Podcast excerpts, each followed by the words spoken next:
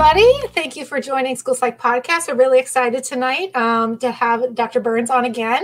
And I want to, before we get rolling, um, interesting topic for sure and something that school psychologists need to be aware of. Um, I do want to direct people back to some previous podcasts that are also relevant too. So we've had Matt on now for, um, I think this is podcast number three, before he talked about one of his meta analyses with cognitive evaluation and how that feeds into um, designing uh, interventions and whatnot, or really the fact that it, it, doesn't assist with designing interventions. He's also come back on again to talk about um, curriculum based assessment for instructional design, how to use CBA to um, figure out where you need to go with your students. And so that's really relevant. And then we've also had on um, within this topic of literacy and reading, um, Dr. Kilpatrick came on, and we had Dr. Shanahan as well, as long as well as some guests talking about dyslexia. So if anybody's interested um, to look back at those episodes, I think that would be relevant. And now we're going to go a little bit more in depth, I think, tonight with some really interesting um, topics. I do want to say too that uh, what kind of inspired this um, this podcast here is uh, at the time when we were talking about a guest, uh, Matt was on one of the Facebook groups that we're mutually on and um, was posting some data and some research and the, the responses and it just kind of snowballed. And so uh, I was really excited to um, watch what he had to say, uh, read what he had to say, and see how people within kind of the science of reading community, um, their responses to that. So that kind of led us to where we are tonight. So, so thankful to have him here. But I'm going to pass it over to Rebecca. Um, if I didn't say so already, my name is Rachel and I'm in Maryland. And um, Rebecca's going to tell us all how to participate tonight. Rebecca. Hi, everybody. I'm Rebecca, and I work in the state of Connecticut. We are 100% in person, and we have two weeks to go. We finished our 13 week 13th week of in-person schooling um, last week, and we have two weeks to go till the holiday break. It's been quite intense, but I'm happy to be here with you tonight. So if you are watching us live, I see you there, 21 of you. We love the live component of our podcast. Please feel free to sign into your YouTube account and chat right alongside the screen. We'll be looking at your comments and questions, and we can even share them across the YouTube video so that um, at, that everybody can see the conversation that's happening there. If you'd like to send a more private message, feel free to inbox me at School Psych, your school psychologist, or the School Psych podcast page on Facebook. And on Twitter, you can inbox at podcast psyched um, or at Becca Camis, and we'll be looking for the hashtag Psyched Podcast. We're looking forward to just having this conversation with all of you. And now I'm going to pass it off to Eric, who's going to introduce our fantastic guest. All right. Thank you, Rebecca. Hi, everybody. My name is Eric, and I am a school psychologist also in the state of Connecticut. And I'm excited to have Dr. Burns back with us. Um, eh, just as a quick aside, um, a book that I've really been getting into recently, Evaluating Educational Interventions. Uh, this is the second edition. I have the first edition, and he and co authors Chris Riley Tillman and Steve Kilgus. Um, have put together a great book. And if you are an educational interventionist, um, assessor, uh, teacher, special ed uh, support personnel, it's a really good book. School psychologist, uh, good book for looking at how to evaluate our interventions and using single study case designs to um, determine the effectiveness of our interventions. So, um, as Rachel said, uh, Matt's been with us a number of times. We've had the pleasure of meeting him a number of times at NASP conventions and just really enjoying picking his brain and hearing about uh, all of the work and the research that he's been into. And as Rachel also said, his contributions on the Science of Reading page um, and some other uh, social media pages have really gained a lot of um, thoughtful discussion and and even a lot of questions and um, and some folks even concerned. So we thought it would be a great opportunity to have Matt come on and talk to us about the science of reading and um, reading interventions and what the research says. So welcome, Matt. Thanks for coming. We're happy to have you here. Thank you. Thanks so much for having me again. This is this is such a fantastic resource. I really appreciate you, this group, taking this on and providing this for everyone. It's it's a wonderful resource. Thank you. So I go ahead, Rachel. I was going to say you have a PowerPoint, right? Yes. Do you want to get into yes, that? Okay, let's do it. Okay. Give me a second to catch up. All right. So today we're going to be talking about the science of reading, and see if I can. If I click here, what happens? Nope, I have to go into it. So I can't see you and the PowerPoint at the same time. So uh, we're going to talk about reading. And I think this is so great that, that a school psych group is focusing on the science of reading because a vast majority of time, not that, over 50% of, school psychologists' times in recent national surveys, Nick Benson in, in um, et al. did that recently, know, we're still doing over half of our time spent in special ed evaluations. And by far the most common type of disability for which we test are learning disabilities, and 80% of learning disabilities are reading. I just finished a study. I tweeted it the other day, that yesterday I think it was, that we looked at uh, several reports from school psychs, and only uh, this is from memory, so it might be quite, quite a little wrong. 48% included recommendations, and of those that did include recommendations, um, no, I'm sorry, I'm sorry, two thirds of them included recommendations, but but of those that did, uh, only half of them, 48%, were were based on data. The rest were generic. You know, move the kid to the front of the room. Still the most common recommendation. So I think school psychs, we need to have a better understanding of reading, at least a strong understanding of reading, to help support the kids with whom we work. And we know also, of course, this is this is this is not surprising data that 35% of fourth graders are proficient. So about a third of the kids, two thirds of the kids, did not score in the proficient range, but they score below basic half the time. Um, and if they happen to be an English language learner, two thirds of those kids are scoring below basic level.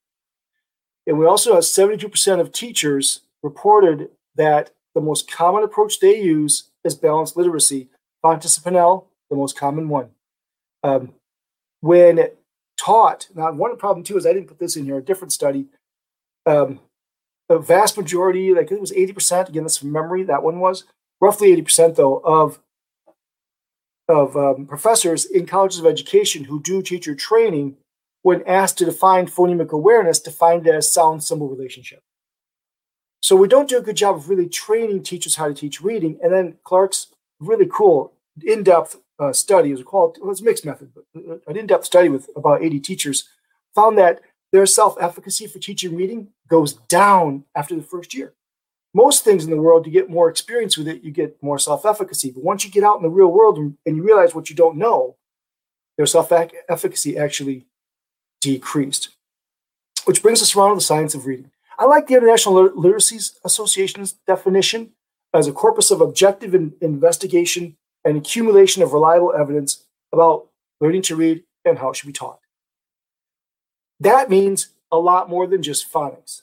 It seems to be the science of reading as being synonymous for use of decoding, teaching decoding, teaching phonics.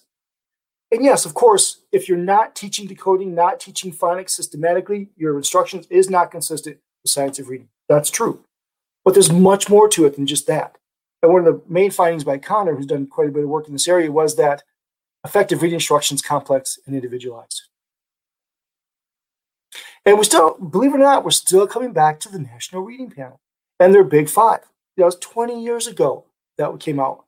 And it's still shaping much of what we know about um, about reading and how we teach it, how kids learn it. It's still being held up. It's still being used by a lot of us, and I still think it's still it's it's seminal when we talk about science of reading. And I'll come back to that a few times. Okay, so science of reading, corpus of objective investigation and accumulation, objective experimental research. So objective investigation means experimental research. Objective, not descriptions, not logical arguments, not blogs or books. And we're talking about um, objective, we mean something that can show cause and effect. So that's why we talk about experimentation, experimental designs, etc. I want to be able to show cause and effect. And the judgment of cause and effect is not subjective. Okay? It was shown this empirically or however, but we saw a clear line between cause and effect.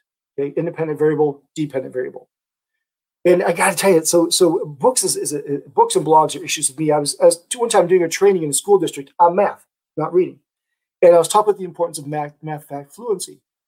And um, this person disagreed with me and said, well, "What about this study?" And handed me this paper. Oh, well, let me see it. So I got it, and started reading it, and it was a blog, and it was a blog that said, you know, you shouldn't teach kids how to to memorize their math facts because doing so uh, increases anxiety no study, no data, no, no.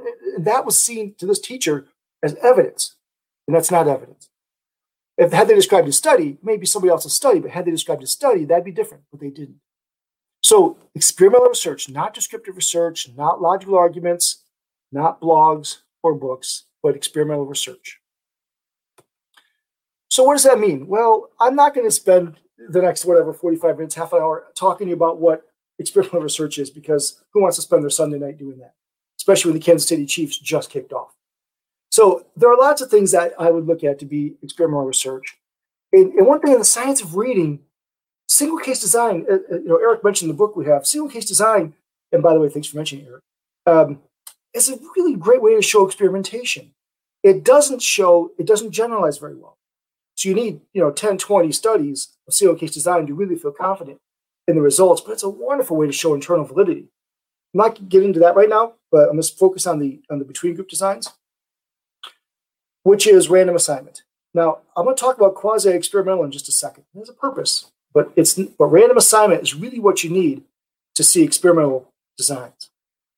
I also want to look at attrition and baseline equivalence. So if a bunch of kids drop out, that's a red flag. When you're reading an article, if the N was 60, by the end of the study was 40, that's a red flag. When you're reading an article, I want to see baseline equivalence. So before we did anything, the reading skills were the same. Articles need to say that. So if I'm reading an article and they don't do randomization and they don't have evidence to show the two groups were the same at baseline or really, really close, then that's a real problem to interpret that. I'm going to look, look at that uh, study questionably. Another big one for me is unit of analysis. They'll randomly assign by classroom and then analyze by kid. If you do it by classroom, you've got 20 classrooms. You do it by kids, you've got 600 kids. But classroom was the unit of analysis. So the analysis should be classroom, which reduces your power, which reduces all. And instead of having 300 and 300 per group, you've got 10, 10. But that's never going to show significance. Never, but it's really hard to do. So watch out for those red flags when you're reading articles. You want to see randomization. Watch to see if there's any attrition. You know, number of kids just should stay roughly the same throughout. And do they have evidence to show the two groups were the same at baseline? And do they analyze by the unit? If they randomly assigned by teacher, the analysis should be by teacher. If they randomly assigned by dyad, the analysis should be by dyad or classroom, whatever they use. And I don't care about alpha. Oh my gosh, think back to your intro to stats class and the null hypothesis. I have not done, I've published, I don't know, 200 articles, and I bet not a single one of them have, has tested the null hypothesis. Um, Alpha is simply designed to show you the results are not due to sort of sampling error.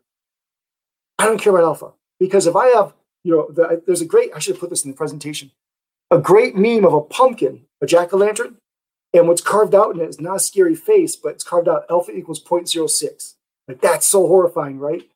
Well, if that happens, you get alpha equals 0.06, what do you do? You have 100 kids, alpha equals 0.06, what do you do? You collect more data. Alpha is the relationship between n and size of the effect. So if you don't change the size of the effect, but you increase the n, your alpha goes down. So if you have an n of 300 kids, you're going to get significance for this effect size of like 0.08. So instead, I want to look at D. Now D, if you can see my cursor here, can you guys see my cursor when I move it? Can you nod yes? Yeah, yeah, you can. Uh, no, oh, I don't okay. see it. Do you guys How about now? Oh, yeah, here okay. it is. Yeah. So what I tell people, practitioners and my students to do, this is not the formula for Cohen's D.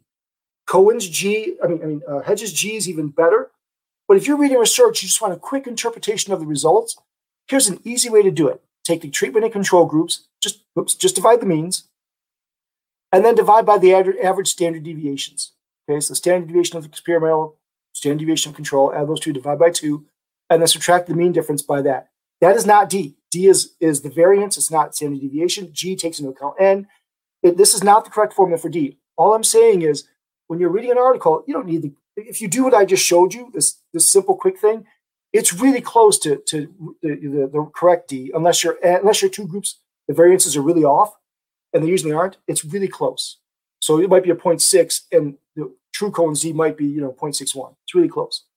So just to get a sense when you're reading it, if they don't report effect size, which they should, just take a look at this real quickly. The means of the two groups, divide up the mean difference of the two groups, divided by the average standard devi deviations of the groups. Okay? And that can give you a good sense of the type of effect. How large do you need to see? Well, Cohen's famous D or G, a 0.80 is large, 0.50 is medium. We'll tend to see R squared and eta squared. If you don't know what that is, that's in essence percent variance accounted for. by the independent variable. That's an oversimplification, but again, for consumption, that's totally fine. Remember, Tim Keith has a wonderful uh, chapter in best practices. It wasn't the most recent one, but the uh, other iterations before. And he said school psychologists need to be the researchers in the schools. They should be the ones who, of course, can conduct research, but they also should be the ones who can consume and synthesize research. So if a principal says, I'm thinking about starting a responsibility thinking room, what's the research say? The school psych should be the one that can consume it and talk to the principal about what the research says. So if they report an R squared or an eta squared, you want to see 0.25, 0.26, that's a large effect. 0.13 is medium, less than that, you know, is, is roughly small. Again, don't get too hung up on these exact criterions. Like sometimes a 0.7 is really quite good. Uh, so a, a D of 0.7 is quite good. Uh, sometimes an R squared of point, you know, 1.6 is really quite good. But but generally speaking, these are the accepted uh, ranges. If you're just interpreting the articles, this, these are good criteria to use. But this, I've seen this happen a lot. They'll do a pre-test and post-test and report a D, okay, or G, but usually it's D. And they say the D was 0.8. That's a large effect. No, no, no, no, no. Cohen's criteria of 0.8 is based on between group designs. Within group design data are what we call auto-correlated. So point A and point B are correlated. How well the kid does on point B will, will be related to how well they did on point A. And when that happens, effects inflate dramatically. So we did a meta-analysis, uh, uh, Dana Wagner in 2008, published in School Psych Review. We found an average D of within group designs for large effects. In other words, the researcher identified this as a large effect through objective measures. The average effect size was 2.80. So it's a pre and post test, and they report a D of like 1.8. And they say, isn't this huge? No, it's not. It's actually moderate, probably 1.8. Uh, within group, to be a large effect, you probably need to see more, almost close to three standard deviation units. 2.8 was what we found to be large. And then overlapping metrics for single case design. Uh, if you don't know what that is, that's okay. But when they report single case design, they might report what's called a NAP or a PAND or a um, uh, one of many others. But they're all overlap metrics. And a couple studies, uh, one um, being a meta-analysis and one, well, both being meta-analyses, found around 95% to be a strong effect. So with single case design, they report some sort of overlap metric, and they'll call it that. They'll call it non-overlapping data of some sort.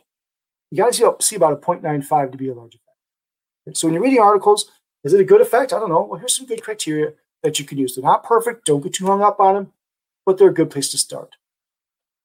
Now, I would love to know. I wish this was interactive because I'd love to ask how many of you know who Richard Feynman is. He's one of my heroes. I'm about to talk to you about the dangers of hero worship within research and cite a hero to do so, which I understand the hypocrisy. But Richard Feynman was a very interesting guy. He wrote the, On the Pleasure of Finding Things Out. He wrote Surely You're uh, Mr. Feynman, Surely You're Joking. Honestly, seriously, get these books and, and read them for, for leisure. They're, they're really enjoyable. He was an interesting person. But he was he won the 1965 Nobel Prize for Physics, and he um, was a doc student on the Manhattan Project. Uh, his advisor was the, was the chair, I guess I'll call it, the leader of the Manhattan Project, and he appointed him as a doc student. Now, he defended before it actually began, but so he was the you know this young guy right out of grad school on the Manhattan Project, and he very interesting person. Now, he became famous in the '60s for these in, and '70s for introductory lectures to physics. He made physics simple for people, and he has such great quotes. And this one's one of my all-time favorites. If it disagrees with the experiment, he's a physicist, he talks experiment. I might say, um, you know, study. He also talks about guesses. He said the first thing, the first step in the scientific method is take a guess. I might call that a hypothesis, but same, same thing. He says if it disagrees with the experiment, it's wrong. It's that simple. It's that simple to science. If it doesn't make any, it doesn't make any difference how beautiful your guess is, doesn't matter how smart you are, who made the guess, or what your name is. If it disagrees with the experiment, it's wrong. That's all there is to it. I love that thinking. That's kind of so so it, you know there are there are things that haven't been studied yet, but there are lots of things that have been studied for which we have a conclusion, and oftentimes in practice we do something different. So I have to talk about this real briefly before I move, come back to that point. Feynman also talked about cargo cult science, which is a wonderful um, discussion. One person out of 40 said they knew Feynman was. Oh, good. I wish I knew that person was. I'm so excited that one of you knew. Honestly, uh, uh, on the pleasure of finding things out is one of my favorite books ever. So uh, he wrote in, in that in that book about cargo cult science. Now he called he said that in the in World War II there was these remote islands that in the Pacific that we used as Air Force bases. So we came in and built these landing strips, etc.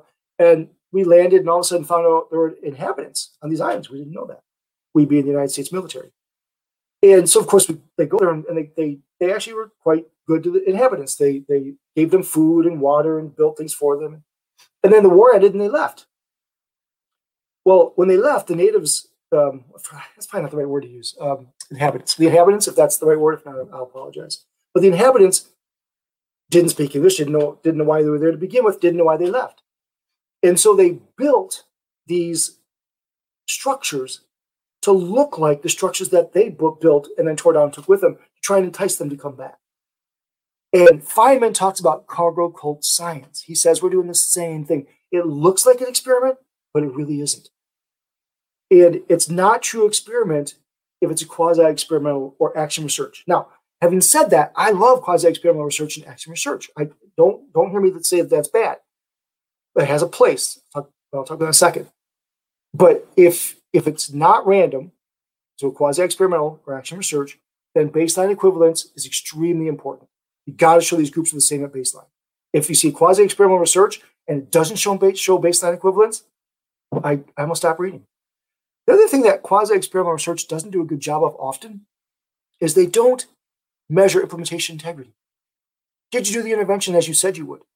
If you don't measure that, you don't know causal. I, really struggle to say causal effect because you don't know if they actually did the independent variable. So if I'm reading a quasi-experimental study, there's no randomization. I want to see baseline equivalence, implementation integrity. If that's the case, then there, there's a place for that, right? It can show it works in in in um, natural settings. It can also be the first study. You know, we may want to do that first to see is it worth doing something more controlled, more tightly controlled. A lot of brain research is what I would call quasi-experimental. When you take two groups of kids and have them engage in reading, for example, to measure their brains, and one's LD and one isn't, for example. One has a learning disability, one group doesn't. That's not random assignment. That's a quasi experimental design. And we never call it that. And we don't do a good job showing baseline equivalency. We don't do all that stuff. So I'm always a little cringy about some of the brain research that, that is out there. All right. So again, coming back to this definition of, of um, science of reading. So far, we've talked about objective experimental research. Let's talk about accumulation. I love meta analyses and websites. Now, if they're the right ones, now, right websites. So, in terms of meta analyses, I think a meta analysis is a really great way to read the whole uh, research literature. And there's a couple really great sources out there. Many of you are probably familiar with Hattie's book, Visible Learning. I think it's great. If I, in fact, if I were a czar of education for a day, two things I would do right away. Number one is I would ban the Fontenay Talk about that in a second. And number two, I would give a copy of Hattie's book to every single practitioner. It takes everything you can think of around just education and, and makes it very simple to understand. For example, whole language. Oh, you can't see my cursor. I'll switch you back. Whole language. There's been um, 64 studies, 197 effects, 630 people. And they found the average effect size was 0.06, darn near zero. Now he calls reverse effects or negative effect, things like grade retention. He talks about developmental effects, which means it doesn't change anything. They just grew as they would grow. Then teacher effects and desired effects. His desired effects a little low for me. I'd rather be at more like 0.6, but that's okay. But whole language 0.06 doesn't work. We know that. Phonics instruction. Um, 425 studies, almost 6,000 effects, 12,000 kids, and the average effect size is 0.60. We know that. Repeated reading. Um, only two meta analyses, only 54 studies, 156 effects, and one of them must not have reported the number of people. That's a bummer. But we still see an average effect size of 0.67 across 54 studies. That's a pretty reliable effect. We see, um, that good. We see comprehension programs. Uh, we see uh, nine meta-analyses, 415 studies, almost you know 2,600 kids, and 1,100, uh, 11,000 kids. Uh, uh, I'm sorry, 2,600 effects, 11,000 kids. And an average effect size of 0.58, large effect. So we know those things. So he also does a wonderful thing, looks at looks at teacher roles and says there's really two roles. I'll put them both up and talk. Now let's do it one at a time. So activator. So activator is all the studies we can do that that the teacher, in which the teacher is um, you know actively engaged in teaching. I think is how they would describe it. And what we see there is, you know, drill and practice. Folks, drill and practice is a large effect. It, practicing works. Practicing helps kids remember things better and generalize it better. Large effect. Feedback, one of the most powerful things we can do is provide good instructional feedback. Teaching metacognition, direct instruction, mastery learning, formative assessment, all strong effects, according to Hattie. And the total for the teacher as activator was 0.6, which he argued is a strong effect. Now, when you look at the other role, which he called facilitator, facilitator, and those are things like simulation games, um, inquiry-based instruction, class size, getting smaller class size, problem-based learning, and inductive teaching. The effect size there is quite small, 0.07. So his point is teachers as activators is a much more effective approach. Again, I mentioned Hattie. There's also, I'm going to show you uh, some resources from intervention, uh, I'm sorry, intensiveintervention.org. Wonderful website. I wish people would use that more frequently. And the other, IES has some wonderful practice guides. IES is the Institute for Education Science, the branch of the US government that deals with uh, research. The branch of the Department of Ed deals with research. And the What Works Clearinghouse is part of the, of the IES. And of course, we know the What Works Clearinghouse was basically the What, what Doesn't Work Clearinghouse. It has been disappointing. But one thing that I think they've done that's been fabulous are these practice guides. They get together researchers, they look at all the research, in essence, do a meta analysis and tell you these are what the research says works, and here's how to implement them. It's written for practitioners, really well done, a bunch of free PDFs. There's one on teaching comprehension to young kids. There's one on, you know, teaching math to girls. There's one on turning around low performing schools. I mean, there's like 15 or 16 of them that are really quite good. I've already talked about Hattie a little bit. Also, this intensiveintervention.org is a wonderful website by the National Center for Intensive Intervention. And if you go there and you, you go to uh, tool chart, and you can see academic interventions and behavior interventions, academic screeners, academic progress monitoring tools. Just look at the intervention one for a second. I just grabbed a page here. Um, I, I, I filtered it by reading, and I think I did elementary school too, just to make it easier. And this shit tells you obviously a full dot is a good rating, an empty dot is a, is a weak rating, and these are the effect sizes. So burst reading, not very good study designs. I've never heard of burst reading. I don't know what that is. And the effects are pretty small. This early vocabulary connections, good, good, good study, and you know moderate effects. It's pretty good. So you go down and look at a few things to point out. You know, a couple good ones here. Um, let me let me. I highlighted a few on purpose. So I read um, poor design, and the effects were not um, were not uh, reported. So they're they're I, I shouldn't say not reported. They're not reported here on this page. Uh, Lexia, which is commonly used, you know, moderate to weak design, and the effects tend to be pretty small, with one minor exception in the you know one something about a good design. Read 180, however, good design, but only a small effect. Reading recovery, questionable design. Now they say a large effect, but questionable design. Sound partners, I, I, know science of reading pages. I talk about sound partners all the time. It's super cheap. It's just a book. It's like 20 bucks or something, 25 bucks. Good design, large effects, moderate to large effects. It's a great tool. Stepping Stone to Literacy, another one. Good design, strong effect. So that's something you can get. And if you click on any of these, it, uh, the um, study where it's blue right there, this is a screenshot, so I can't click on it. But you click on it, and it takes you to a page that describes the intervention, how to get it, how much it costs, and here's all the research behind it. So it's a great website. I think is uh, really helpful to practitioners. All right, so we've talked about how to evaluate experimental design, how to collect this accumulation of studies. Now let's apply these to common practices without research. Here are a couple things that are commonly done, but maybe not a good research base. I just found this meta-analysis. Um, I see a question there about recommendations encouraging districts to move away from F&P. I'll talk about that in just a minute, actually. Um, this is a meta-analysis by Puzio. I'm not sure if I'm saying that right. Just came out 2020, and they looked at differentiated instruction. And you can see they found those are Hedges G. So interpret roughly the same way as Cohen's D. 0.8 is a large effect. So with the exception of one, they were pretty small effects. Now, they would say that because the effect size doesn't include zero for comprehension, doesn't include zero for, I'm sorry, the limit, the range, the lower limit is above zero. They say that's a meaningful effect. I'm not so sure I buy that, but still, obviously, these these data to me suggest there's an effect. It's just not very small. There's a reliable effect. I mean, it's just not very big. There's a reliable effect. It's just not very big. And if you differentiate based on MAP data, which the publishers of MAP, Measures of Academic Progress, NWEA, the MAP, the MAP test, if you differentiate based on their strand scores, the effect size for it was literally zero. I've I don't think I've ever seen an effect size of just zero. So that was that was discouraging.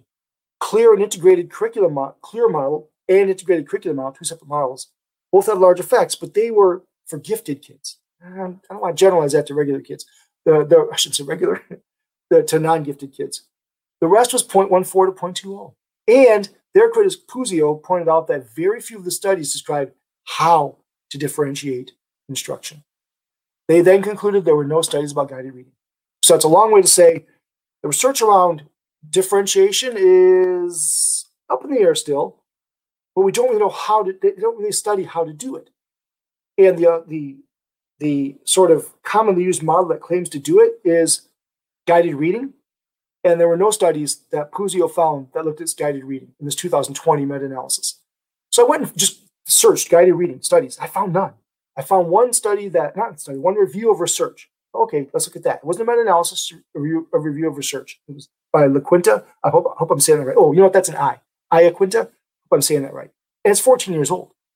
22 references in that article. 18 were books or position statements. One was a qualitative dissertation. And then Juel 98, a longitudinal study showing early interventions effective, the National Reading Panel, and then Torgesen 1998, also showing the importance of early intervention. Not a single study in this review of, of uh, guided reading actually studied guided reading. So I'm going to stand by that. I think guided reading is a practice without a research base. This is one of my favorites, multiple intelligences. Uh, good old, good old uh, Howard Gardner. Uh, meta-analysis 1975 found an average effect size of 1.08. Okay, good. Well, that's done. 75 studies were crying out loud. All those studies were conducted in Turkey. Why, I don't know. 64 were master's theses and 11 were dissertations. Not a single published study in this meta-analysis. And none of them, they all dealt with science, social studies, etc. None looked at reading. So I would argue, I kind of argue multiple intelligences is not research based anyway, but it certainly lacks research base for reading. If someone knows of a study that's published in experimental, please let me know. I'd love to read it. I really would. I mean that. Another one, this is the one I'll come back to the F&P, the level literacy intervention, LLI. The most common reading program in America today, according to Ed Week Research Center, their survey of teachers. 43% explicitly mentioned LLI. Um, a study, I, there's no meta-analyses. There's I, I've I have searched a lot to try and find studies because I've done three dealing with it, trying to find research on Fountas Pinnell LLI. And there's one. It's published. It's not published. It's on a website by the University of Memphis. Ransford called it all. It's a fine study, um, but the the effect sizes are small. It's K through second grade. I forget the number of students. I think it's a good sample. I forget the number off the top of my head. Kindergarten, the average effect size 0.09, first grade 0.32, second grade 0.16. So really small effects. It's negligible for kindergarten and small for second grade. You know, small, a little, little better for first, but not small effects.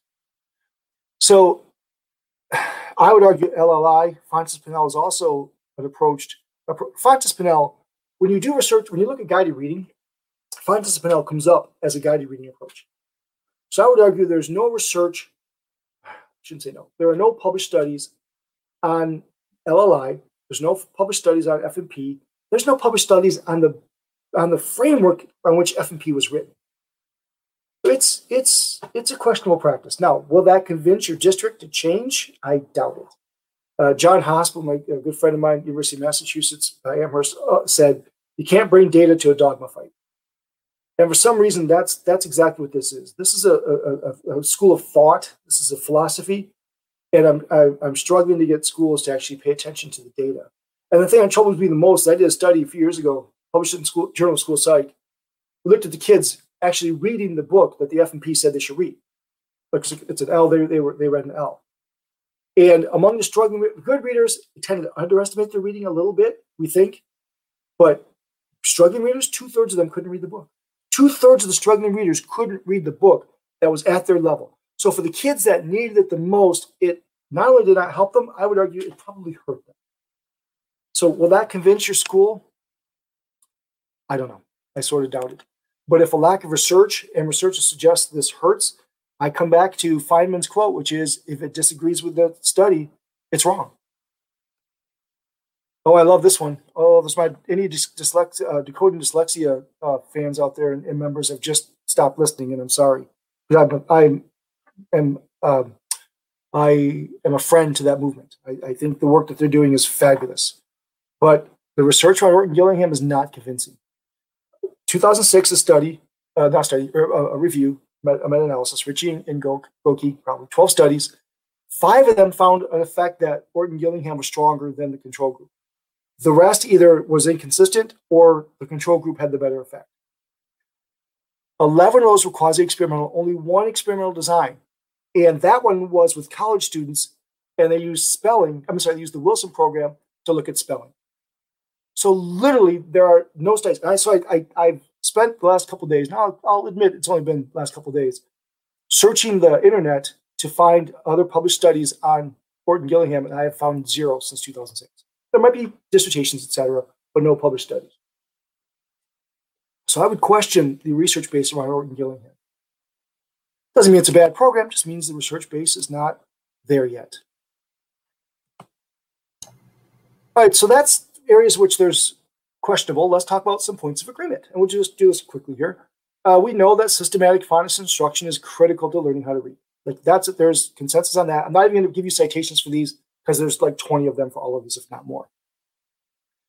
Cooperative learning. Boy, cooperative learning. Uh, oh, someone just put it's always in the private evaluation recommendations. Yeah, that's. I think there are better things you can do. First of all, Orton Gillingham's expensive. It's good. I'm not. I'm not telling you it's bad. Although I'd say there's no research to support it. But um, there are things that I think the the mechanism in Orton Gillingham. This is just me talking. I've never studied it. Is that there's strong a decoding emphasis to it. It's not the multi. It's not the um, uh, the uh, multi-sensory approach. And there are lots of really intensive, good decoding interventions that would probably work just as well. So if someone recommends Orton Gillingham, there are things you can do that are aligned with Orton Gillingham that, that cost less and there's a stronger research base. Again, I refer you to the National Center for Intensive Intervention, intensiveintervention.org, to look for some resources around that.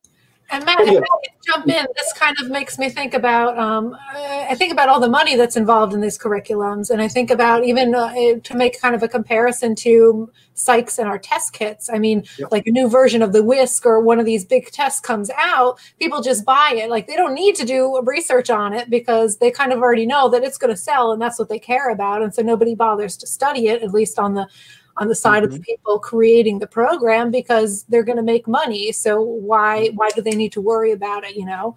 Why do they need to you know so it's it's a mess. That's right. So that at least with the test like the, like a new WISC comes out you know that it's normed on thousands of kids. You know they're going to look, look at the reliability. You know they're going to evaluate, evaluate the validity. There's no you, no one does that as a pub no one first writes the curriculum studies it for five years and then publishes it. That doesn't happen right? So it's it's it's it's it's a different ball of wax completely. Uh, yeah, I agree that um, Teachers College just finally came out and said that you got you got to have decoding, and for and for Lucy Calkins herself to say that was was a pretty dramatic shift. Well, so cooperative learning, dozens of stu- dozens dozens of studies on that shown to be effective. Writing and reading integrated, a wonderful special issue in Reading Research Quarterly um, recently just came out, and um, Steve Graham is an author on this article about how science of reading really cannot be separated from science of writing. Lots of studies show the importance of those two things. Spelling matters. Spelling is a good indicator of decoding. Lots of studies have shown that. If a kid can't spell, there's a good chance they can't decode, especially if they're a struggling reader. We'll see a lot of false positives. We'll see a lot of kids who still struggle with spelling, but they decode fine. But among struggling readers, if they struggle to spell, they probably struggle with decoding. And the mechanics of writing matter. Uh, Virginia Berninger and others have shown that a number of times. Penmanship, spelling, letter formation, all that kind of stuff influences writing.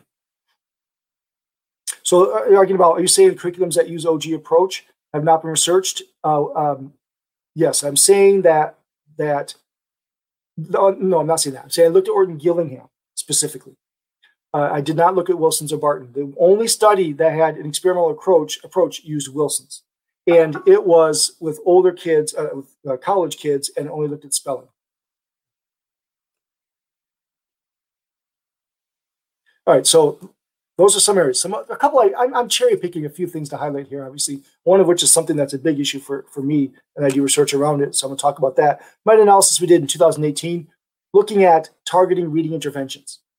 We targeted the phonemic awareness, phonics, fluency, vocabulary comprehension based on the student deficit. Found 27 studies among elementary school kids. The average effect size 0.54, 27 studies. All of them had a control group. 15 met What Works Clearinghouse standards, seven uh, met with reservations. And among those that met the standards, so the good studies, rigorous designs, 0.59. So among the best studies, we saw a, you know, a moderate effect, 0.59. But when you targeted it, and 13 studies did that, the effect size was 0.65. If it was comprehensive, LLI, um, read 180, et cetera, et cetera, uh, the average effect size was 0.36. So not quite half, but, but quite a bit smaller. So it's more effective to target the intervention. Reliably, we've seen that through experimental studies. Fluency matters. Reading fluency is closely related to comprehension. We know that. I, I mentioned the repeated reading uh, meta-analysis earlier. One of the on Science of Reading uh, website, somebody mentioned how re- repeated reading had fallen out of favor. I, I, don't know why they said that. Repeated reading, maybe it has in practice, but the research around it has been ongoing with recent meta-analysis uh, just a, a, year or two ago, finding large effects again. So we still see effect sizes of that 0.6, 0.7 uh, range quite a bit. And my recent meta-analysis looking at non-repetitive approaches, things like um, partner reading, reading widely, we call it. So, you know, ind- independent reading, reading a bunch of different books, reading books at your level. Eight studies for that. The average effect size is 0.18. So repeated reading was better than, than non-repetitive approaches. And Hasbrouck and Tindal, they've done this study a number of times. I, I love that contribution they made with you know if you're not using Aimsweb, you're not using DIBELS, you, but you're using a fluency probe, you're getting getting reading A to Z, or you're getting readworks.org. If you don't familiar if you're not familiar with readworks.org, highly recommend it. It's all free. Um, yeah, that's the one right there. Um, Andrew, thank you. Lee Woon, uh, 2017. Um, yes, there's not much evidence to transfer of unpracticed passages. The evidence for transfer is is the effect size for transfer is is smaller. Yes, but still still um, uh, you know, small to moderate. Um, I was going to say, oh yeah. So Hasbrouck and Tindal.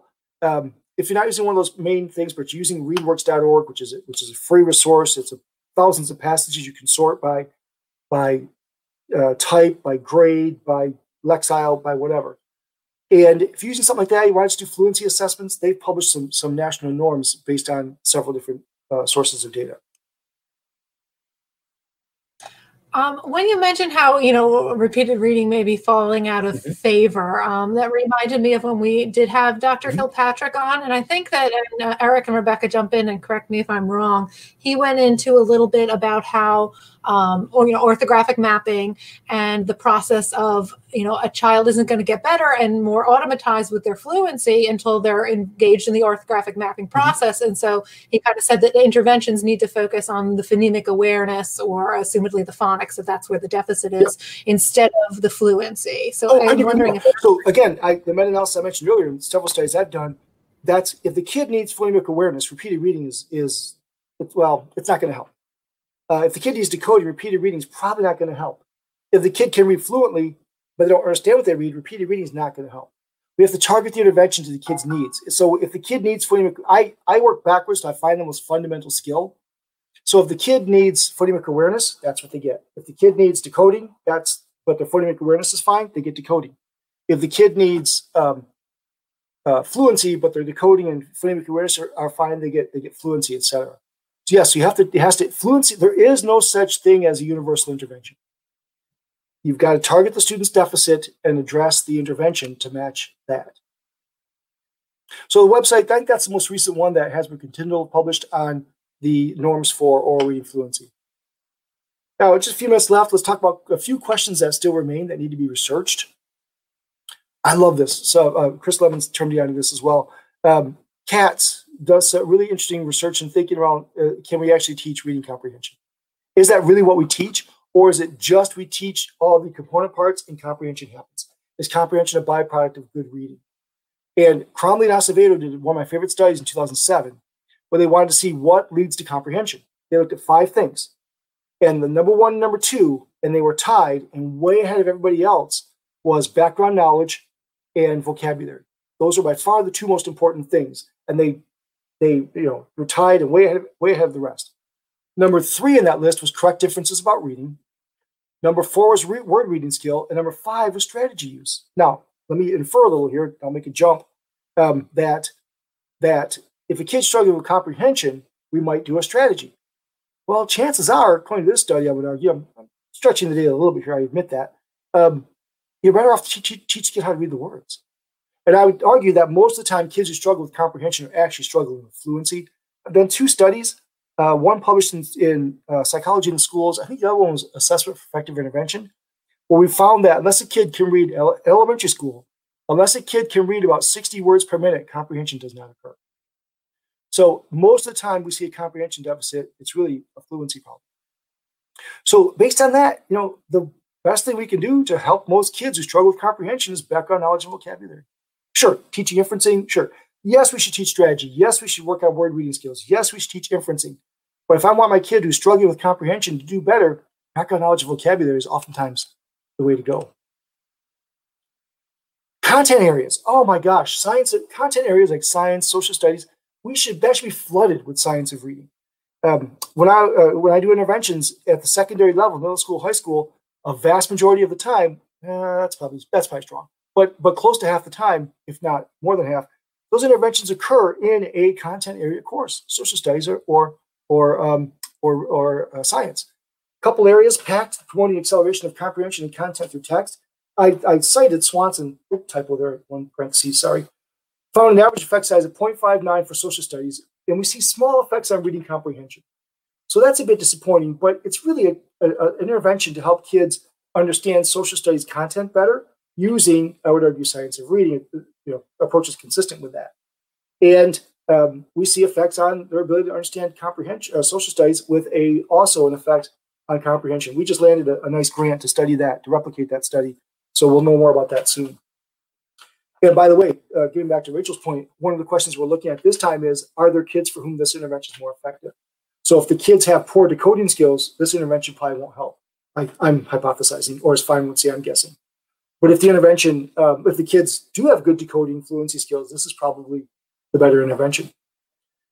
And then um, project based learning, Nell Duke. Uh, this article is still in press, I think. It's a wonderful study. I mean, you, it's so tight.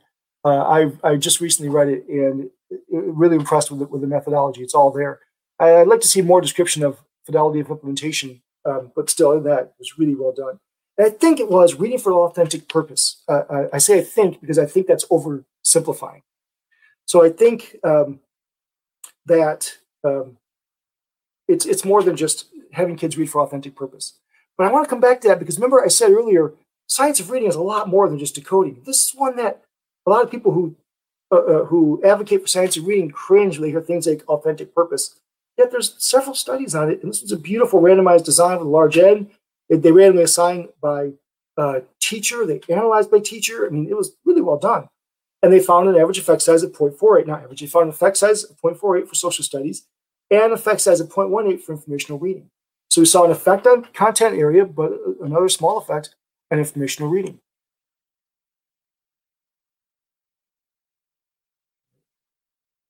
And then I, I, have to talk about this because this was the controversy in which I was involved in the role of phonemic awareness older kids. I would argue that's still a question in need of discussion and research. Research.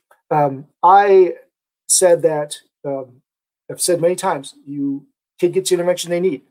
If they struggle with phonemic awareness, that's what they should get. My contention has always been that most of the kids beyond second or third grade, their core deficit's not going to be phonemic awareness. The National Reading Panel, these are some quotes I pulled from there from the meta analysis. They found the effect effective phonemic, training, train, phonemic awareness training was the largest for preschool. Kindergarten was significantly larger than first and second through sixth grades. I wish they had broken it down second, third, fourth, fifth instead of lumping it together. because I'm willing to bet that we'd see second grade still okay, but then third, fourth, and fifth grade, sixth grade is you see the low effects. But they didn't look at it that way. They had kindergarten, first grade, second through sixth. They said these findings indicate that younger students gain the most phonemic awareness, and younger means kindergarten, first grade, preschool. The transfer of PA to spelling was greater among kindergartners than second graders, and there was no transfer, that's my emphasis, to spelling, zero, uh, among second through sixth graders. The effect size was zero. So then I got interested in this well, meta-analysis. The phonemic awareness one really helped reading people a lot. I would argue it was they that national reading panel report on phonemic awareness really brought phonemic awareness into the reading conversation. And uh, but when I was doing interventions, intervention research, I kept seeing inconsistent results. So I reanalyzed the data, published this in Psychology in the Schools, and we looked at the effect of, phonemic awareness interventions on three different types of interventions uh, outcomes. Sorry, pseudo words, nonsense words, word lists, words in isolation, and actual context, connected text reading. 24 studies look at pseudo words, average effect size 0.84. 48 studies looked at words in isolation, average effect size 0.92, but actual connected text reading was a much smaller effect. So that got me thinking more about about um, this uh, idea of uh, interventions for phonemic awareness on reading, and they, again, they didn't look at it by grade level, uh, other than just second through sixth. So dig a little more deeply. I've cited these before on that on the website on the Facebook page. Schifolius, McDowell, et al., uh, Perilla. You know, they say that most kids develop phonemic awareness by second grade. And Atkinson 2020 just came out or is in press, longitudinal study with 91 kids, and they had three points in time. The kids were right about four years old, three three years, 11 months. Um, oh, I've seen people posted. Uh, I, am going back. I'm not seeing the, the page where you post your comments. So I'm sorry. I'm, I'm not ignoring you. I just didn't know there was any to right now. Um, 311 was the first time point. Three years, 11 months was the average. And then again, with, when they were five years, six months old, six years, six months old, all non-readers, all struggling readers. And at time one and two, phonemic awareness predicted word reading, but by time three, it only predicted accuracy, didn't predict alphabetic decoding, lexical, orthographic aspects of reading. And I just I mentioned to um, the group beforehand that I just finished. I was doing a, I'm doing a study based on I'm looking at the accuracy of the Shaywitz dyslexia scale as a screener, and I'll, I'll do a spoiler alert right now. It's terrible. Uh, if you're interested, email me. I'll, I'll talk to you more about that. But but that study's not under review yet. It's well, it's not published. It's under review. So I reanalyzed the data based on this conversation. I looked at only struggling readers. So 93 kids, just struggling readers, according to STAR data, STAR Early Literacy and STAR uh, Reading. They're struggling readers. This is their average CTOPP phonemic awareness composite score. Kindergarten, first, second, third grade. Now remember, this is a age an age-based standard score. So a score of you know three I'm making that number up, in kindergarten is something very different than a score of three in third grade. So this is just the this is the age-based standard score. So among the kindergartners, yeah, they were all below you know the 15th percentile. The first graders, not all, but the mean was the first graders, the average score was slightly below 25th percentile, but by second and third grade, the average score is above above a standard score of 95. So getting close to the 50th percentile as the average score, that was a, a large effect, a significant large effect.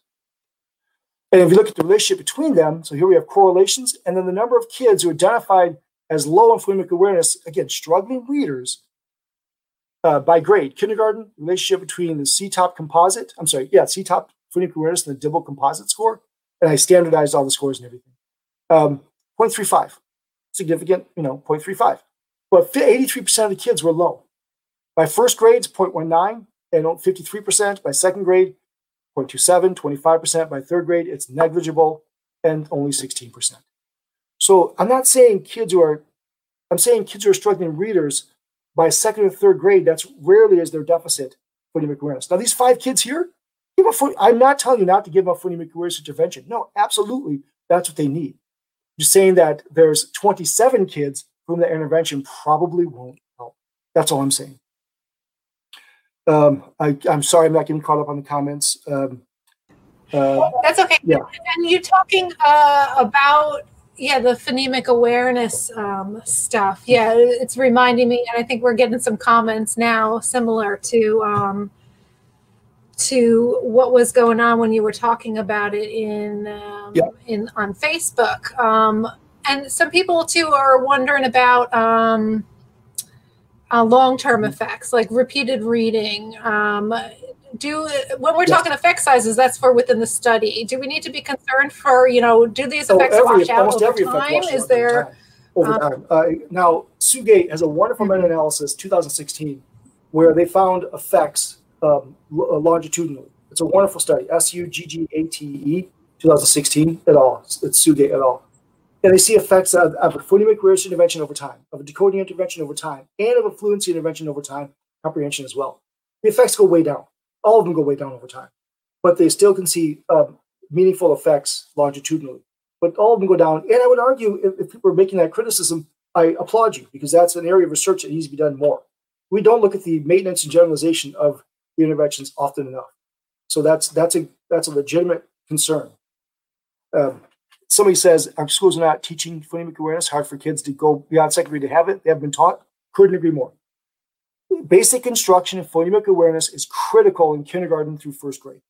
Uh, and that's when people talk about Heggerty. Heggerty is a terrible intervention, in my opinion, because it tries to teach too much and, and doesn't really focus enough, tries to cover too much. Uh, but it's a wonderful supplemental tool for kindergarten and first grade if you're not teaching phonemic awareness. It's it's it's great. Um, although although although I say that, and in the conversation of science of reading, there are no studies on it, none that I could find, no published ones. And I just recently looked. Um, I use Google Scholar a lot, by the way. I don't think I mentioned that. Um, I couldn't find any on it. But I would argue it still seems to be a pretty good approach for supplemental instruction for uh, K2. So yeah, if you're not teaching phonemic awareness, you need to be teaching phonemic awareness. That's a problem. But if you are, and kids are struggling with reading by second grade, well, by third grade for sure, sometimes a little more frequently in second grade, but by third grade for sure, the number of kids for whom that's the right intervention is going to go way down. And I don't have data beyond third grade. I'm sorry, I wish I did. Other areas of questioning, we're, moving ahead here for time. Um, vocabulary. What, what, what, what do we do with vocabulary? And some really great stuff has, shown that's really important. Um, but we're not really sure what that means for instruction. And, and the meta-analysis by the National Reading Panel, they really don't have five areas. They actually have four. They, they did vocabulary and comprehension together because it's tough to tease those two things apart. So the role of vocabulary, I think, is instructionally is one still an area for additional research. Emerging bilingual students, we're doing meta-analysis on that right now, and we're troubled by the few uh, studies. Uh, we need more research around that group and also kids in poverty. I would argue those,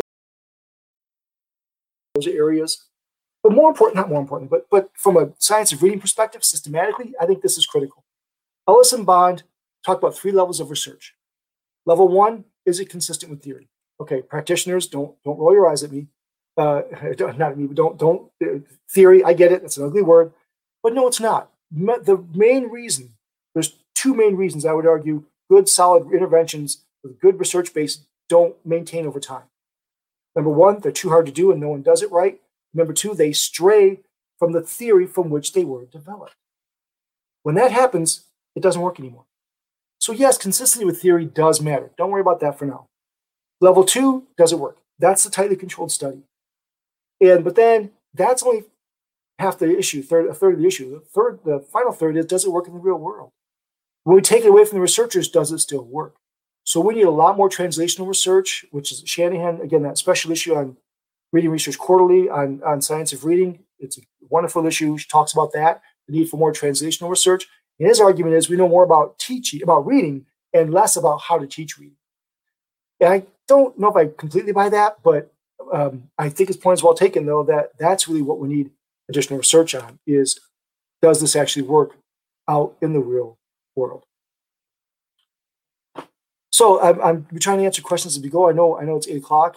Um, let's see, uh, just a couple more comments. Graduate teaching programs teach about phonemic awareness, 25%. Yeah, that, yeah, that's Andrew. Your your point's well taken. That that teachers are not taught the science of reading, and when 80%, and I'm sorry if that number's off because that's from memory, of surveyed teachers, surveyed teacher educators define phonemic awareness as sound symbol relationship. That's a problem. I think that's a real problem. So yeah, I agree. And I'm I work in the College of Education. I'm proud to, and and, and I think we have a strong one. Um, but I think across the country, you know, that's I'm not going to argue with you. Your your point is well taken. Lots of lots of good questions. I, I, I related to the comment on the FNP before. I'm in an FNP district. I think a lot of us are, and it's funny because uh, I would complain to Eric and Rebecca. Uh, we have like a voice chat going, and I'll be like, "Oh, the FNP, the FNP," and at first they thought I was saying like the effing P. Like they thought I was mad at like they were like, "What is this P?" And then Rachel keeps talking about and complaining about. So they hear my frequently. That's, my students and I call it the effing P. Yeah, that's, that's funny to say that. That's our, that's our name for it. That's funny. Well, I'll conclude with Feynman's quote: "If it disagrees with research, it's wrong." Mm-hmm. Good stuff for sure. Um, I've got all sorts of questions. I want to be sure. mindful of your time, uh, Dr. Burns, too. Um, so, are you okay to hang on yeah. and yes. talk a little bit more? Okay. So, as long as I get to see the second half. Sounds good. Um, and so, yeah, if anybody um, in the chat wants to post questions, we'll definitely um, take take questions and talk. But um, I wanted to, you know, thinking back to kind of the Facebook groups and things and what you're saying about phonemic awareness. Um, you know, somebody will post, oh, the student is struggling with fluency or this or that. And then all these comments come in, do phonemic awareness, do phonemic awareness, do phonemic, and but we don't know anything about what those skills are, but that seems to be like the blanket, like just do it, even though the kid might be in high school. You know, that we're jumping to that conclusion sometimes without gathering the data to see if that is the deficit yeah. area yeah, that was part of the reason why I started posting is I saw um, someone, I forget, I saw a posting that said something to the effect of, hey, what's a good tier two intervention for sixth grade? And, and the grade was sixth grade. And several people said Heggerty. Heggerty, that's a terrible tier two intervention for sixth grade. So that's why I started objecting. Now, there might be sixth graders who need phonemic awareness. I wouldn't use Heggerty, but there might be sixth graders who need phonemic awareness. Yes, then they should get that. That's going to be rare, but they should get that. But we have to base it on data. Mm-hmm. Wait, hold on. I got to read this. Susan, uh, Sue, um, I want to say your last name. Sorry. Uh, passed a dyslexia law that will go into effect next year. The best part is our forced forced to ditch LLI and F&P. Wow, that's that's really good news. Yeah, uh, that's that's. I'm happy to see that. Good. And I like that. I I, th- I feel like the science of reading and it's billed as this like large body of evidence that everybody like is on board with, and research has shown, and like there's all this yet you know we're not necessarily seeing it in action. Um, so I think that so much of so many of our researchers and all our data supports it this and it's seeing these little kind of disparities and kind of little you know advanced phonemic awareness, advanced on like these little tiny things within the movement. Um, I don't think it distracts from the fact that um, there is this overwhelming body. There might be kind of little disagreements within the science of reading that isn't like settled science. It seems is that accurate? Oh, well said, Rachel. Well said. Yeah, science is not science is a is an ongoing evolution, um, and, and it has to keep building on what on previous work, etc. So there's always going to be nuanced points of I wouldn't call them disagreement, nuanced points points of continued research and need for continued research. Absolutely. Mm-hmm. Um, so yeah, w- with Sue's question on uh, screeners and dyslexia laws and dyslexia handbooks, I know that Maryland um, recently put um, a law that we have to screen all kinder and first grade students, and so districts are figuring out what screener they're going to use, what's their criteria yeah. going to be, what are you going to do after. Do you have any thoughts on on screeners? Yes. Yes. So 37 states, although that might be updated, have a uh, dyslexia law. and it might be, I haven't looked at that in a while, so that number might go up, might have gone up. Um, the study we just finished, and again, it's under review, so it, it's not published yet. Um, we found that the many of the, of the screeners that people use for dyslexia, like um, the Shaywitz scale, its diagnostic accuracy was less than 50%. And they'll also use RAN. A lot of states are, are proposing rapid automatized naming. The, the, the best measure to predict reading under the area of RAN is letter naming and letter sound. Colors, shapes, and those other ones don't predict as well as reading. The problem is, in order to be, for it to be truly rapid automatized naming, the kids have to know it. So you, you have to know all the letters for it to be rapid automatized naming.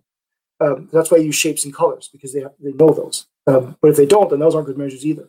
But they don't predict reading quite as well as as letter naming, letter sound. So so states if and districts, I'm sorry, if you're screening reading, through a good screening uh, reading screener like AimsWeb, FastBridge, DIBELS. Although DIBELS, I would argue, I would like the Ames AimsWeb and FastBridge over over DIBELS, But DIBELS is fine. Um, STAR, MAP, all of those. That's a good way to start a, re- a screener for dyslexia that works better than Shaywitz, better than uh, RAN, And then you're doing letter naming fluency, you're doing nonsense word fluency as a measure of decoding, you're doing, you know, you're doing the basic reading screeners we do already. You are screening for decoding. If you're not doing already, I'm sorry, decoding dyslexia. Sorry, got my got my big D words mixed up. Um, if you're not doing those, that's a problem. But if you're already screening with STAR and then you follow up with those assessments, or you're also doing, you know, oral reading fluency, nonsense word fluency, etc., you're already meeting, you're already screening for dyslexia. I can't say you're meeting the law. You are in Missouri. You are in Missouri. But in other states, I can't say without reading your law. Um, but you are screening for dyslexia with a tool that is at least as good as, as not better than Shaywitz, than than um, RAN, than other things we use in the name of, of dyslexia screening. So if you're screening for reading, remember dyslexia basically means a reading deficit with a core issue in, in, in the phonological aspects of, of reading, coding, and, and phonemic awareness. So if you're measuring those things, you're screening for dyslexia. Any thoughts on? Uh, I see states with. I was in Texas. They had a dyslexia handbook that outlined how to evaluate for dyslexia, and I, I think there might be some movement to do that in Maryland. Um, I know that dyslexia is difficult to agree on a definition and a cutoff point. Yeah. So no, yes and no. Lots of thoughts, but but um, none I really want to get into too much. Not may I want to get into too much detail here. Let me say a couple things. Uh, we talked a lot about the CTOPP. I encourage you as school psychologists to go look at the CTOPP manual. It's a good test to use it all the time. Its reliability for the phonemic awareness sub uh, uh, scales uh, are, are quite low, like eh, 0.74. I shouldn't say quite low. Perfectly fine for my reasons, you know, my research work. But as a screener, it's it can be questionable, and certainly as a diagnostic tool.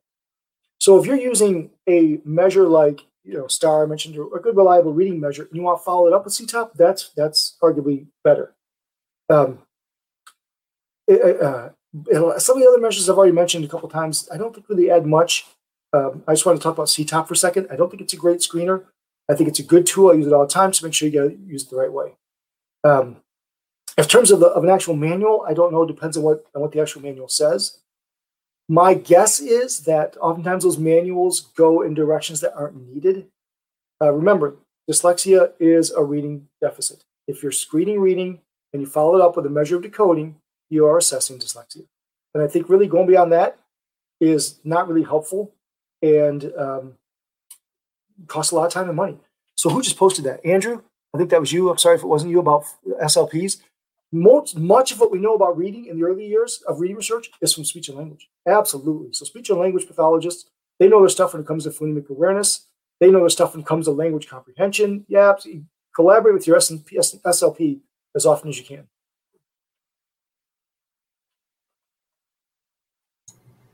All right, I'm looking for questions. I have all mine, but I don't want to hog. So I want to give other people a chance to jump in if they have something. Let's see. Um, so, okay, uh, talk to me uh, uh, advanced phonemic awareness. I've seen differing differing opinions on how what level does your phonemic awareness skill need to be to be proficient enough to be able to accurately engage in the reading process and whatnot. Do you need to be doing you know manipulation and and things of that, or is just segmenting enough? Like where how advanced well, do we need to get? No, I would argue you need to be all the way to manipulating. Um, and uh, so if you think about the the ladder of phonological awareness, you know, that starts with word sentences are made of words and, and words, you know, you, have compound words and, and all the way down to the, the phoneme level, um, you have to have that whole continuum. And fortunately for vast majority of kids, that continuum is pretty sequential. Um, so no, I would argue if a kid can't manipulate, they don't have phonemic awareness. Uh, if they can't blend and segment, sure, of course. But I think all the way through the completed ladder uh, has to be in place to, to, say, yep, this kid's got effective phonemic awareness. My colleagues and I, when we did PRESS, the Path to Reading Excellence in School Sites, uh, we, it's a reading intervention program. Uh, we weren't thrilled with the, some of the phonemic awareness uh, measures available, so we created one, and it assesses those four areas, right? In, in four areas, I didn't mean to go five, four areas um, that uh, included manipulation, blending, segmenting, uh, initial sound, etc. So if you and if you failed any one of those areas, you didn't demonstrate phonemic awareness. So I think you have to go all the way through to manipulation. and then kind of runs into um, advanced phonics. So um, I, you know, some programs just are kind of basic, you know, letter, sound, correspondence. Some go into like, you know, syllable types and more advanced phonics patterns and things of that nature. Um, is there, at, at what point do you know enough phonics rules? I guess is my question. Oh, that's a really good question. That's harder to answer because it's such a developmental sequence. Mm-hmm. Um, if a kid can't manipulate in kindergarten or can't manipulate in fifth grade for phonemes, that's a problem. But if a kid, you know, can can decode CVC words in, in first grade, that's great. But that's all he can do in fifth grade, that's a problem. So it's a little more difficult to answer for for decoding. I would argue that um, the the sequence of decoding skills for that grade level need to be mastered to be proficient.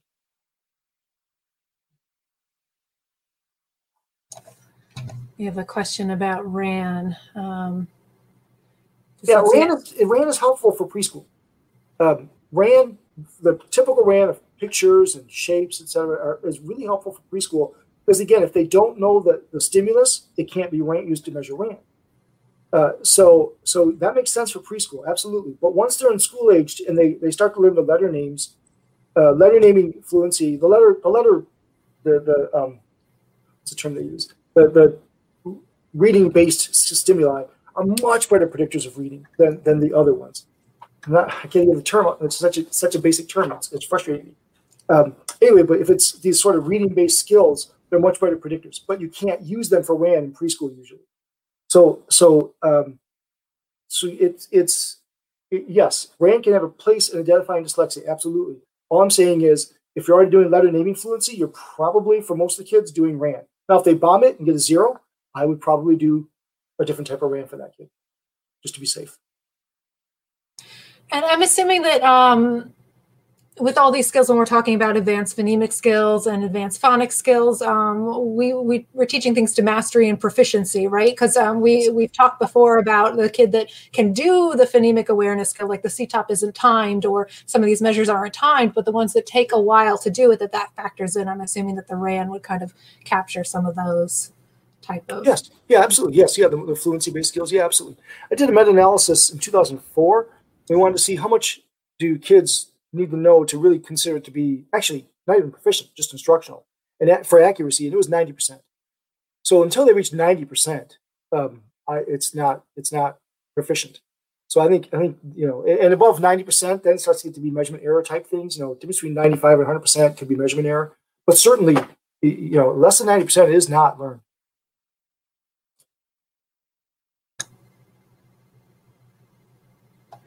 Matt, I love that you talked about um, really measuring these as skills.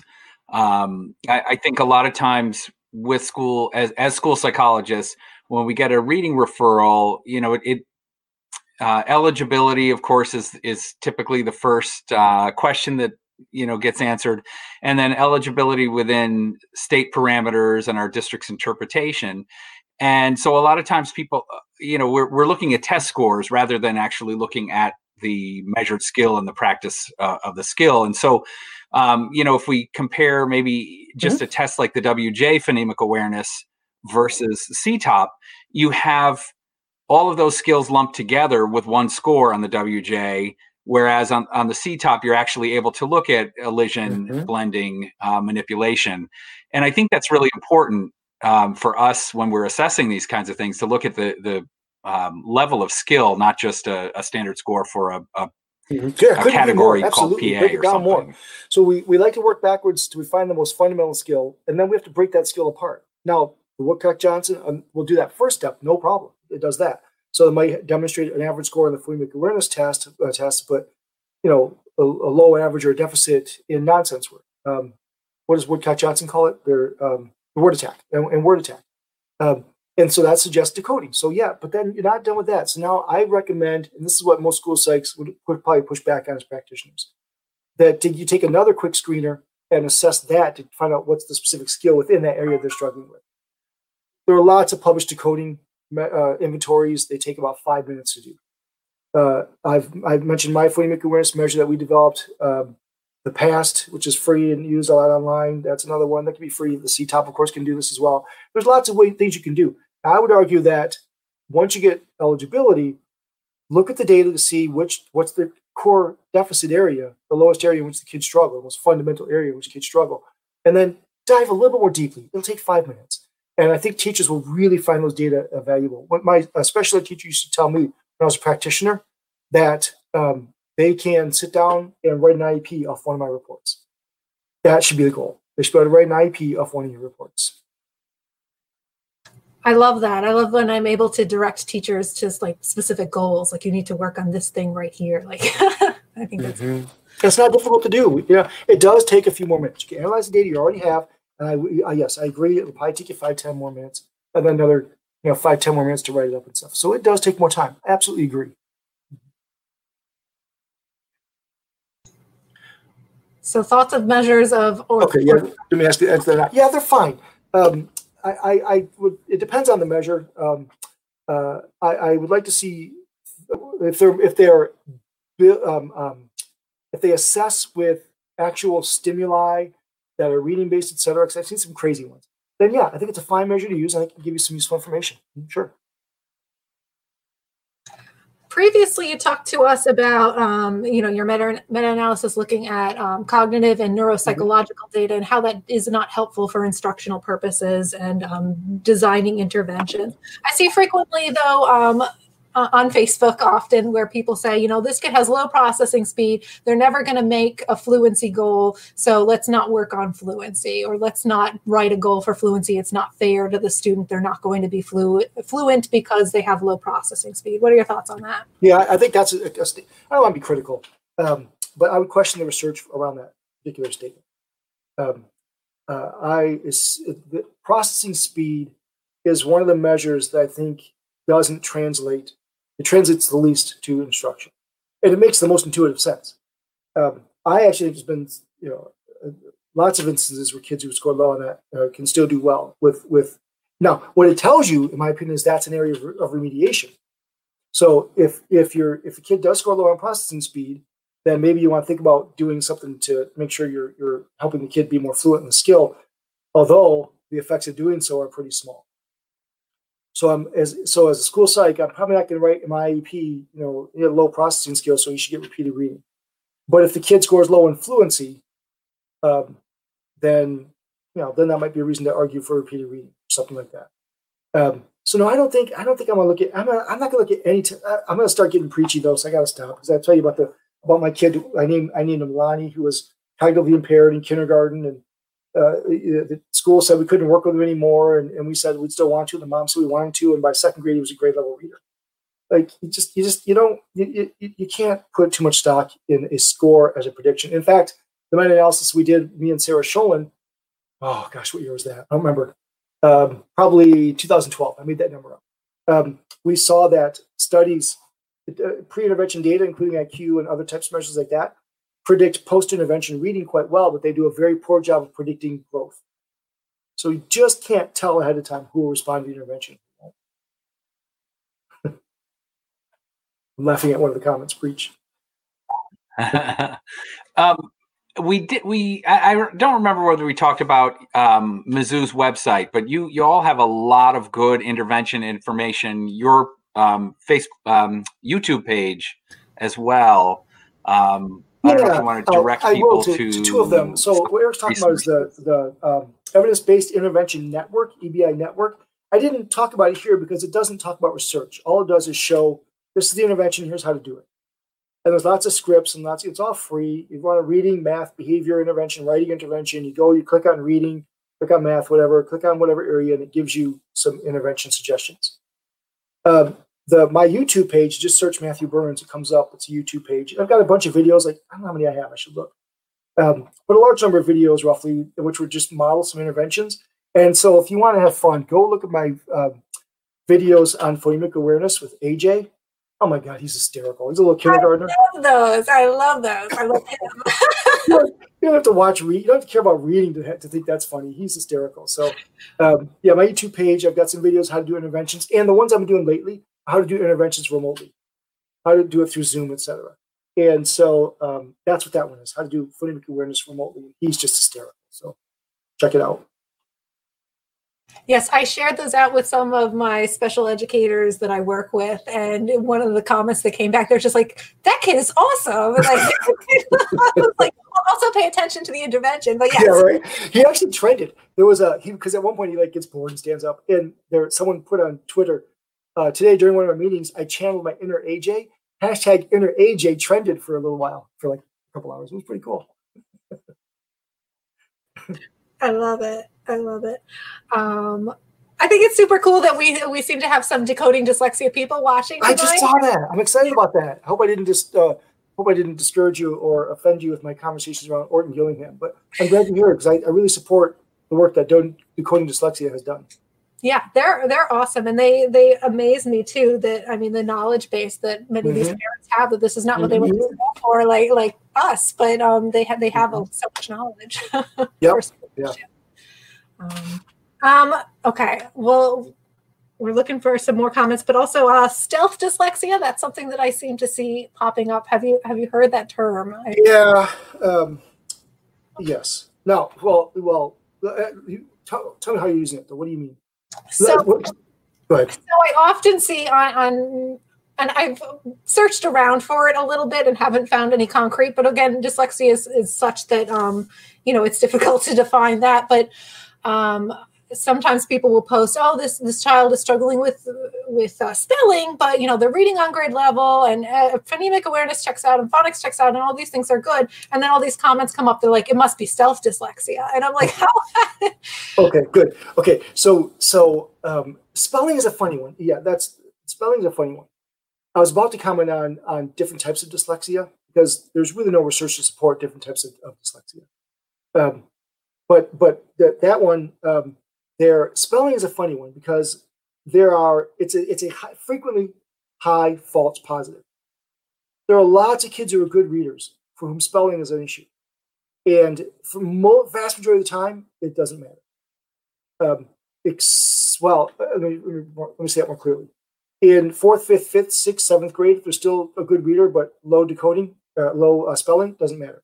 If they're in second grade, then it does because then that might suggest some sort of decoding deficit that won't really show up until third, fourth, fifth grade.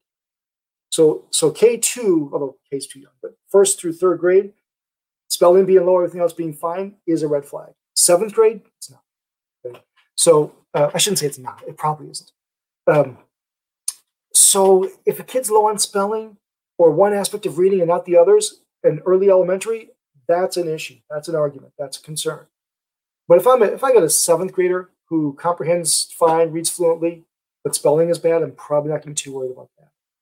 So, so stealth dyslexia is that is that a thing or not? I don't know. Uh, is is low spelling skills a concern? If that's the only area of deficit, K two, yeah, I think it is.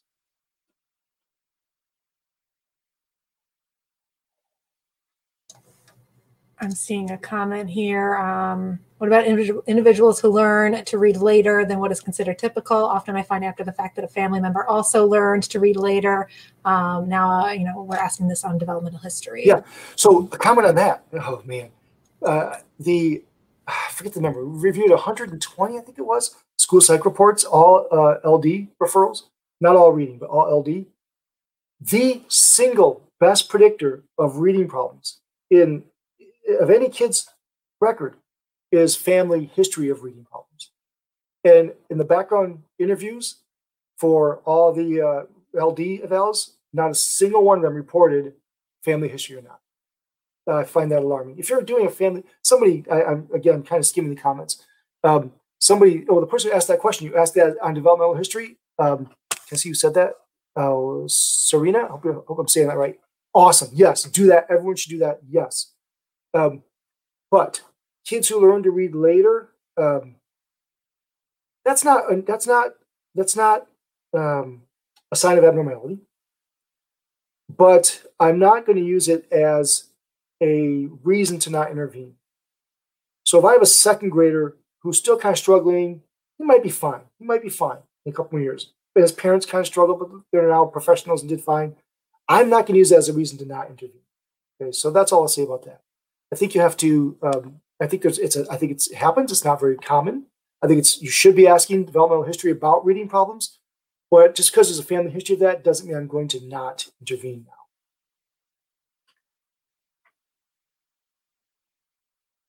Oh my gosh, uh, when kids reach high school and can't decode, nobody recognized it.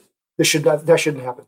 Like that just should not happen. That's inexcusable for a child to be that to get to that. If, as long as as long as they have decoding deficits the whole way that should just shouldn't. I mean, that's that's inexcusable. It, ha- it does happen. I don't know who SGA is. It does happen, I'm sure, but it shouldn't. There's no reason for that to happen today. We know so much about reading. We screen so much. There's no reason for that to happen. What about this observation from Sue? She works at two gifted ac- ac- academies. They don't teach reading. Kids come in Mhm. reading, so there are many poor Yeah, I don't know anything about smart about gifted kids. I, I, I, what gifted kids do? Good readers make no sense to me whatsoever. um, what grade you said? Fifth grade? I'm sorry. Was it fifth? Fifth and sixth, fifth and sixth. Well, I don't know because I don't know about gifted kids. Um, if it's just low spelling, I'm not terribly alarmed. Probably. Um, if their comprehension is really good, et cetera, et cetera. If, by the way, if their if their kid is really high IQ because they're gifted and their math skills are off the charts, and their comprehension is average and their decoding is low, well, that's that's then that those pieces of information together gives me a red flag. Um, ah, I I would argue I'm making this up right now. Fifth and sixth grade, gifted kid moves in, can't decode. I'm going to treat that as a red flag for a gifted kid. But I, I wonder about the the part of that where she said that they don't teach reading. Oh, oh you yes, know, I didn't catch that. Yes, yes. Oh, then that that changes everything. Yes, then yes, yeah, people I think assume, okay, you're gifted, you can read already, so we don't need to actually teach it, and then maybe that turns out to be Uh, a spelling issue later, manifests as a spelling issue. that's the most important part of the whole of the whole question and comment. I, I, I it uh, didn't didn't hit me. Uh, yes, if that's the case, then that's a serious red flag.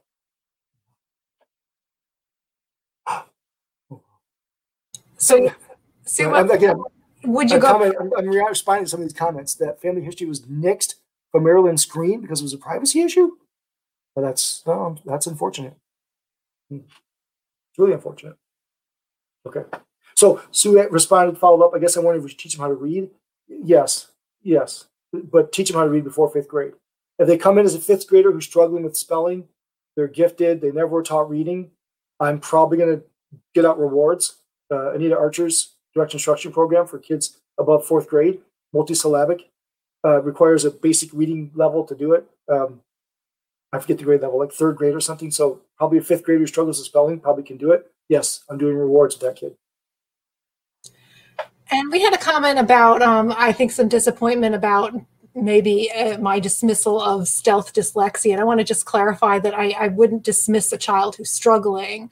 Um, I think my questions about it are from a diagnostic standpoint, um, and maybe questioning more if um, there's instructional things going on and whatnot. But to label a kid and, and say, you know, this is a diagnosis of stealth dyslexia, which I don't think that there's necessarily research to support that as a discrete thing, like like you said, Matt, that there Yep. there's subtypes of dyslexia. Um, that's where my um, frustration comes with that. Uh, so here, I will differ with decoding dyslexia on one important point. I think I agree with 100% that we don't teach reading a good job in schools. We don't do a good job teaching reading in schools. We don't meet the needs of kids who struggle with reading. We don't, everything they say. Couldn't it be more. We need to be doing decoding. Couldn't it be more. Um, I don't think diagnosing kids with dyslexia is the answer. Um, I love, because first of all, let schools off the hook, right? It says, oh, it's not your fault. It's the kid's fault. You know, they have dyslexia. And they might, they might, I don't know. But I don't care if they do or don't. We still need to teach them. And so, and so I think we can certainly um, screen for dyslexia. And I'm not saying don't do that, but but but I don't think the solution to the number of kids who have reading problems is to to identify all of them with dyslexia. I think it's to, and they don't say that either, is to um, uh, really push the schools to do better jobs of meeting the needs of kids, do better core instruction and better interventions for kids who struggle with decoding. Yeah, so so so this sort of stealth dyslexia is for me contextualized with this larger conversation around dyslexia and its role in in teaching reading and teaching kids uh, who struggle to read. And I don't think we need more labels. I think we need more instruction. Right, because you know, sadly, intervention ends sometimes with the IEP. You Mhm. know, and I, it's not a slam on special ed teachers, but um, the identification doesn't mean the kid is going to get um, improved instruction Yeah. and improved outcomes. Yeah, we just finished a study, a study in press in learning dis no Journal of LD, where we had three groups of kids: good readers, kids who are getting targeted tier two interventions, but who are really low in reading, below the tenth percentile, and kids who are LD who are also below the tenth percentile in reading. And the kids that grew the most were the tier two, below the tenth percentile, because they were getting intervention. I think um, we didn't measure this, but I think their their intervention was targeted to their needs. It was you know it was a nice solid intervention. We knew that was being delivered with fidelity and perhaps that didn't happen in special ed we don't know. But the kids who grew the most were those tier two kids. I totally agree. I see that in my district sometimes where, you know, are we qualifying this kid for special ed? And I know that right now they're in a research based intervention and I know that they're getting the things that they need. And you go into special ed and there is no guidelines for the type of programming that, I mean, you get to work with a special ed teacher. That's the only difference. And Right. what, what curriculum they use, if any, there's no rules. Right. Exactly so i'm, I'm uh, decoding dyslexia maryland uh, just commented that parents would prefer the schools teach reading rather than address students needs in special ed thank you for saying that yeah uh, good then we then on that point we agree 100%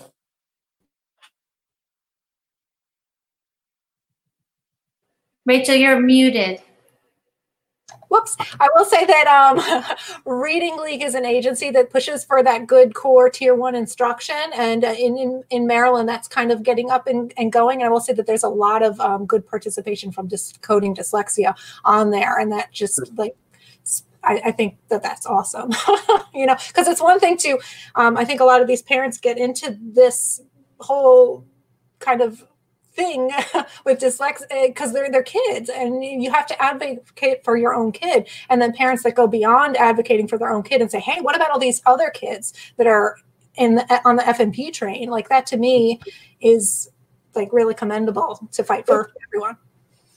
Absolutely okay i think sorry I, I know we're like half an hour over and it- it's totally my fault and i apologize but when i have you here i'm like want to drill you on all this stuff You're not the only one. The comments are are on Facebook and Twitter and in the YouTube chat. So we've we've been having such a great, rich Yeah. um, conversation. We really appreciate you, Dr. Burns. oh i appreciate this thank you Okay, if we don't have any other kind of last minute um, type of questions, I think this is really, really helpful to me. Really good conversation, and um, I know that it's you talked a lot about research, and I think a big problem is that to get our hands on it, well, to also understand it once we do get our hands on it. But I think that the Google Scholar thing is um, really helpful. But we see uh, blogs, like you said, blogs and things passed around and books that you can buy on Amazon, which great and, and have uh, you know a lot of use, but it's another thing to be able to talk to somebody who truly understands kind of the research and be able to track that down and kind of translate that for us is very helpful to me. Good. And by the way, honestly, I can be your search engine. You email me and say, hey, we're doing research on this. I, I enjoy taking five minutes, finding an article, and sending it to people. Uh, I do that on, Facebook. I, uh, somebody will post a question, I'll just simply search it. If there's an article, I post it. And if I can't, I say I couldn't find an article. So, um, but Google Scholar, the websites like Intensive Intervention, buy the Hattie book. Those are great, great resources as well. Sounds good. All right, I think we're going to wrap up. Um, I normally would say what what we have going on next. Rebecca or Eric, do you remember who our next guest is? I have It- pandemic brain. I can't remember anything except for what I'm doing like in the next hour. But we will we will post and share for Yes, sure. And look it's, at our um, events page. It's Dr. Jeremy Sharp, so the testing psychologist. We've been a guest on his podcast, and so he is going to be a guest on ours on 1220. yes, talking about private practice and how to get yourself into private practice, deal with insurance and uh, setting up and all that good stuff. So awesome. Thank you so much. Good night, everybody. Bye, Thank everyone. you. Thank you.